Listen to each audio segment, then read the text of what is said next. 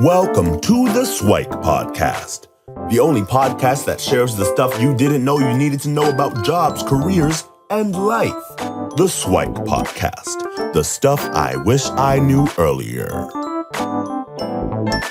Hi, everyone, and welcome to the Swike Stuff I Wish I Knew Earlier podcast. We're here again with our guest host, uh, Aram, who is our uh, trauma E R nurse. And we wanted to have a little bit of, of a conversation in terms of, uh, do your parents and friends really know what you do, right? So you're a nurse, which seems self-explanatory, but but is it, I guess? Do folks actually know what you do? And and when, when you tell them, like, well, they, they see what's on T V, they see what's, uh, I guess, in the media, what what's in, like, the, the, the storybooks as a kid, you kind of have those community helpers, and they talk about that. But uh, what, what do uh, folks think that you do, and, and what do you actually do? Uh, thanks so much for having me back on. Um, so no, uh, people don't really know what we do. Um, I really think that uh, the only way that you'll know what we really do is if you actually speak to someone that works in emergency trauma services. Mm-hmm. And of course, nursing has different branches, so you don't really know what a nurse really does until you speak to each one of them. So you speak yeah. to someone like myself. I could tell you what Uh, a, a day in the life of uh, an E R trauma nurse is. You speak to another nurse who, you know, works with medicinal marijuana. She'll tell, he or she will tell you something differently, and, and so on and, and so forth. Um, so when you have these books that are, that are like storybooks about, you know, what we do, I don't think they entirely capture everything unless it's written by someone who is a healthcare professional that works in mm. that field. Um, in terms of movies and and and shows like House and and so forth, those are a fantasia of what you, what we really encounter um, in uh, in the E R or in a trauma center. So um, the only way that you'll really know is when you speak to somebody.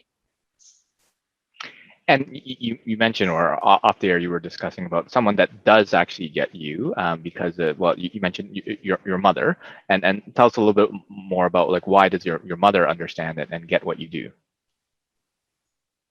Well, first off, I think it's because um, I'm very close with my mother, mm-hmm. and she's seen um, a lot of things that, um, that that I that I've been through personally, but she's also, like, quite aware of how um I, I what I'm what in terms of what I've seen while mm-hmm. working. So, you know, if I came home and I wanted to de-stress and I wanted to vent, you know, talking to her, she would understand what I've been through, you know, or just even seeing, and truthfully, after a shift, you can get exhausted, you can get tired. I mean, you have good days, but most of the days are really crazy when, when I work. Right. Um, so, you know, she she fully understands it. But I think it's also because um, in the past, unfortunately, she has had to be a patient herself in the E R. Okay. And so she has seen the way uh, an E R runs, and she's seen the way that nurses run to do their work. And um working in teams with physicians and other healthcare professionals. So she's kind of seen that as a firsthand experience as well. Yeah, so we've talked a little bit about uh, kind of the, the nursing myths and, and, and misconceptions in, in, in our, our Nursing Demystified episode.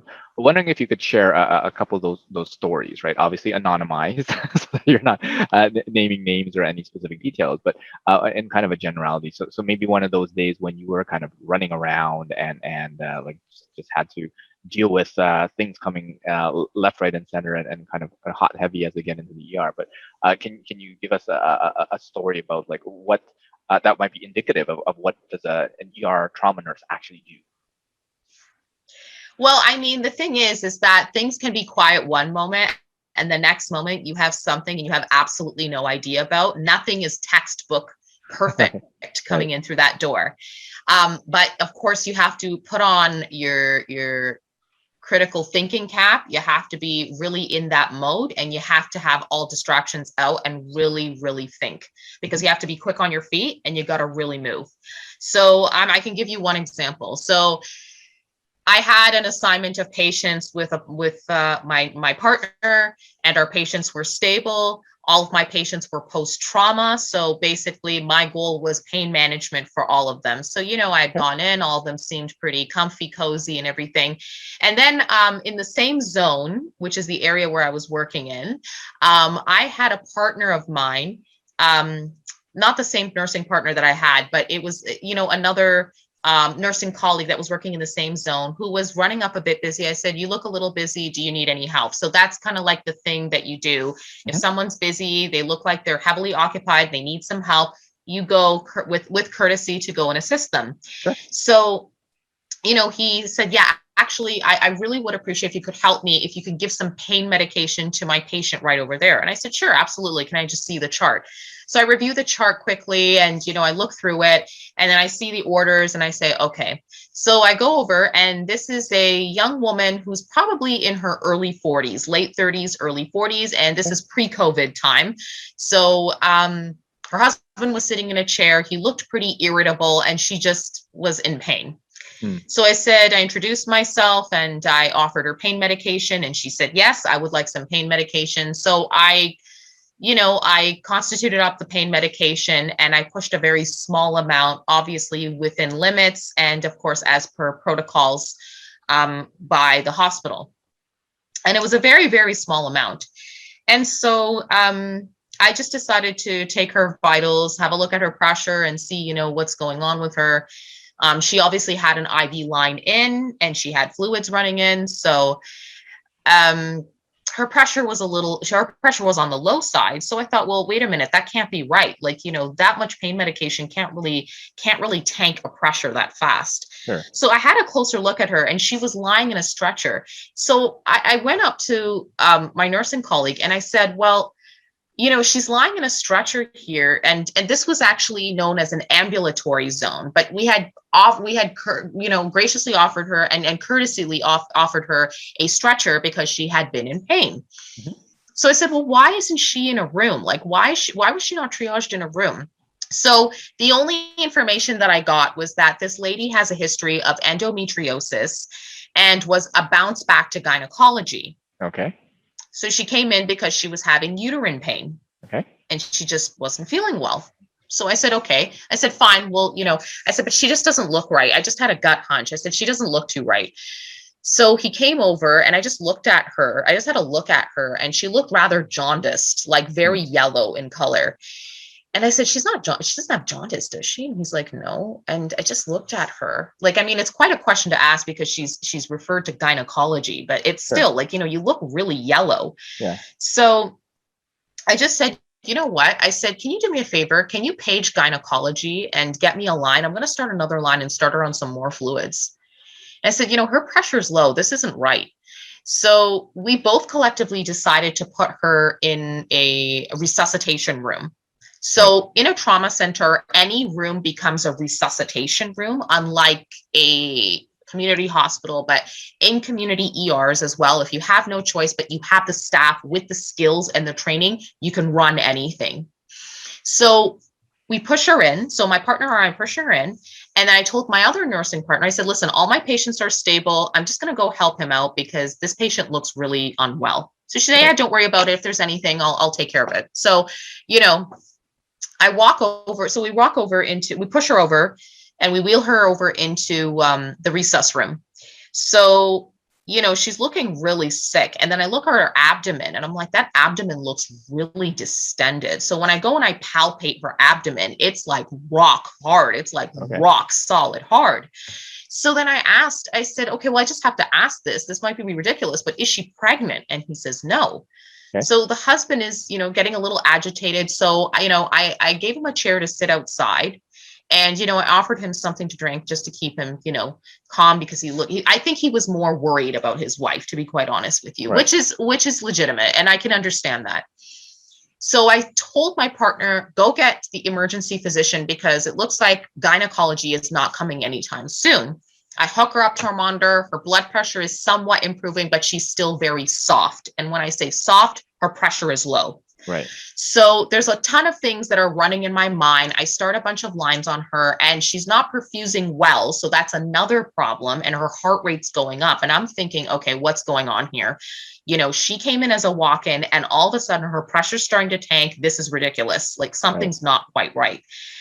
So now we have to start I Vs like crazy on her. So at this point, I think I've put in six I Vs in her to get mm-hmm. access, inclu- including her foot, okay. including her foot. So I'm just like, oh my God, this is, th- th- there's something not quite right here. So the E R doctor comes in and we give him a quick history. He's like, okay, that's fine. And my partner is now looking a little pale himself. And he's like, I'm getting really worried. And he goes, I'm getting scared. I, I think I'm going to faint. I said, you're not going to faint. Here's some apple juice. Stand in the corner and chart. I'm going to take over now. So I tell him, I'm like, go by the computer, print labels, and chart and drink this apple juice. Because there's no way, son, that I'm going to have two patients in one room. Okay, so we're going to make this happen. So now I have um, pager phones. So these are the pager phones that we have if we need to like contact um, like, you know, diagnostic imaging or, you know, just to call anywhere and, and okay. et cetera, et cetera. So the triage nurse is running in. She goes, what happened? I said, well, you triaged this person into a chair zone, which is now into a resuscitative bed. And she felt really awful. Okay. But I mean, things can change, which I understand. But I mean, sometimes you have to be a little more cognizant on things. So anyways. Sure. So now the E R doctor's like, okay, so we need to stop. Um, we, we need to, sorry, we need to start fluids, which we've already started. We're pressure bagging in fluids like crazy. Um, I'm paging gynecology off the hook. So here's one phone in one pocket. Here's another one. And there's another one in my back pocket. Now I have three pager phones. And, um, you know, it's just getting insane. And then I'm like, okay, so I say, you know what, maybe we should ultrasound her belly because that looks really distended. So he does an ultrasound. He does a quick fast on her and he's like, okay, well, this is the culprit. So apparently she was bleeding out in her abdomen and we found okay. four liters of blood in the abdomen. So I look at him and I said, okay, so now we're going to do a massive transfusion. So he's like, yes. Yeah. So I call the blood bank and I'm like, okay, we're going to do a code omega, get like a couple of units of O-neg and send this and send that. And I'm pushing in drugs like crazy, hanging in like, you know, drugs that are supposed to stop bleeding, you know, and um, yeah, all that kind of stuff. So, you know, we're pushing in transexamic acid. We're doing vitamin K. We're going crazy here. She gets a Foley in. We're monitoring her pressures. So she's a sick lady. Right. And so then we get an I C U resident to come in to insert more lines, which are more advanced. So like an arterial line and a central line. So arterial line, as the name suggests, means access to the artery, artery. which goes into, well, it could go in the femoral, but in this case, he decided to go radial. So I said, okay. And then central line. So he put one in her neck right here. And in the, um, the, uh, this area right here, the, um, the jugular area. And okay. so then he also inserted another one in the, by the femoral area. And now we have more access that more now than ever, but her blood pressure is still tanking. So now this is where we get intensive care involved. So I say, okay, well, you know, the blood is here. We're in, we're transfusing in blood like crazy. Like this is blood that's like running on gravity, like, you know, and so then I pull two more float nurses. So this is me organizing everything to the point the E R doctor's like, okay, you're taking control. And I'm like, you need to get a rapid infuser. I need two of them right now because we got to push in this blood really fast. You right. got to infuse this blood in really fast. So the blood's going in, you know, I'm trying to now get in touch with gynecology. They're still not here yet. Intensive care is here taking over. Blood pressure's dropping. I say, okay, well, you know what? Now I'm going to start pressure support medication. So life support medication. So she walked in and now she came in from a walk-in to right. now being on like life support medication. Okay, so now we have our, a couple of drugs. We have this going, we have that going, we've got antibiotics for, you know, broad spectrum, you know, just for defense. And, you know, highly likely she's probably going to end up going to gynecology, but now going to the O R and, of course, I C U. Sure. So while all of that is happening and all of that, we have that all under control. All of a sudden, she kicked her leg in the air. So it was unusual. She kicked her leg and then she seized. Oh she's had goodness. a seizure. I said, oh my God. So I had to push in a drug, which is basically like, you know, like Ativan, for example, um, you know, an anti-seizure medication to stop her from seizing, which, which happened, which she did stop seizing. But then she seemed to not be protecting her airway because she started having what's called guppy breathing or mm. like snoring. And when she wasn't really responding to that, I literally said, that's it. She, I literally turned to, to the fellow, the I C U fellow. And I said, listen, she now needs advanced airway. She now has to go on a ventilator. She has to be intubated. So the fellow's looking at me and he's like, I don't want to intubate her. I said, you do realize that she has a compromised airway and that if you don't intubate her, she's going to arrest. Right. And she's, she's in her forties and, and she's a full code. And he looks at me and he, I said, listen, if, if you're not able to make it happen, I'm going to just call the chief of staff and we're going to make it happen. He goes, okay, no problem. We're going to make it happen because it, it's, it's life and death now, right? It's now very serious. So I'm, I'm calling for, for a rapid sequence intubation drug kit. We're getting all these drugs ready. We're getting this all done. Now they intubate her. So while we're bagging her, you know, prior to her getting intubated, so now she is going to be intubated. And then she finally gets intubated, which is great, right? Because now we've saved that part. Now, all of that is under control. Two other things. So we have the little extras that we're doing. I'm calling X-ray because I need an X-ray immediately to make sure that tube is right in place. And of course, then X-ray comes over. Gynecology finally comes over. And I said, okay, so we've been contacting you and this is what happened to this patient. So the resident looks at me and he goes, oh God, like he just felt terrible. So I said, so ultimate destination O R? And he goes, yeah. So I said, we're going for an A case. Now, here's the next thing. So now I'm on the phone with the front desk. I said, I need a BRADMA, which is like a blue card. It's like a very old school thing. Some places still have it. It's, a blue, it's, it's you know, it's just got basic information. I said, okay. I need you to reprint it. And, you know, all the blood work has been drawn and I get like the porter to take it down immediately. And then I call the front desk to get an extra band or two. My partner, I look at him. I said, you okay? You still with us? And he goes, yep. He goes, yep, yep, I'm still here. And then there's like tons of residents in the room. And I said, okay, all of you have to move out. So now here's the next thing I have to deal with. The family member, the husband, how is he doing? So he's in distress. Okay. So I have to console a six foot three, two hundred and something pounder guy off the floor. And I have to get him up off the floor and I have to console him. So I bring him over and I said, okay, so listen, this is what's happening. And she's now going to go to the O R and she'll probably go to I C U afterwards as well. Right. So he was, you know, I had to try to calm him down and I had to move everyone out of the way. And I said, listen, I want him to have a moment with his wife. I said, please have some moments with your wife, kiss your wife, go to your wife, be with her.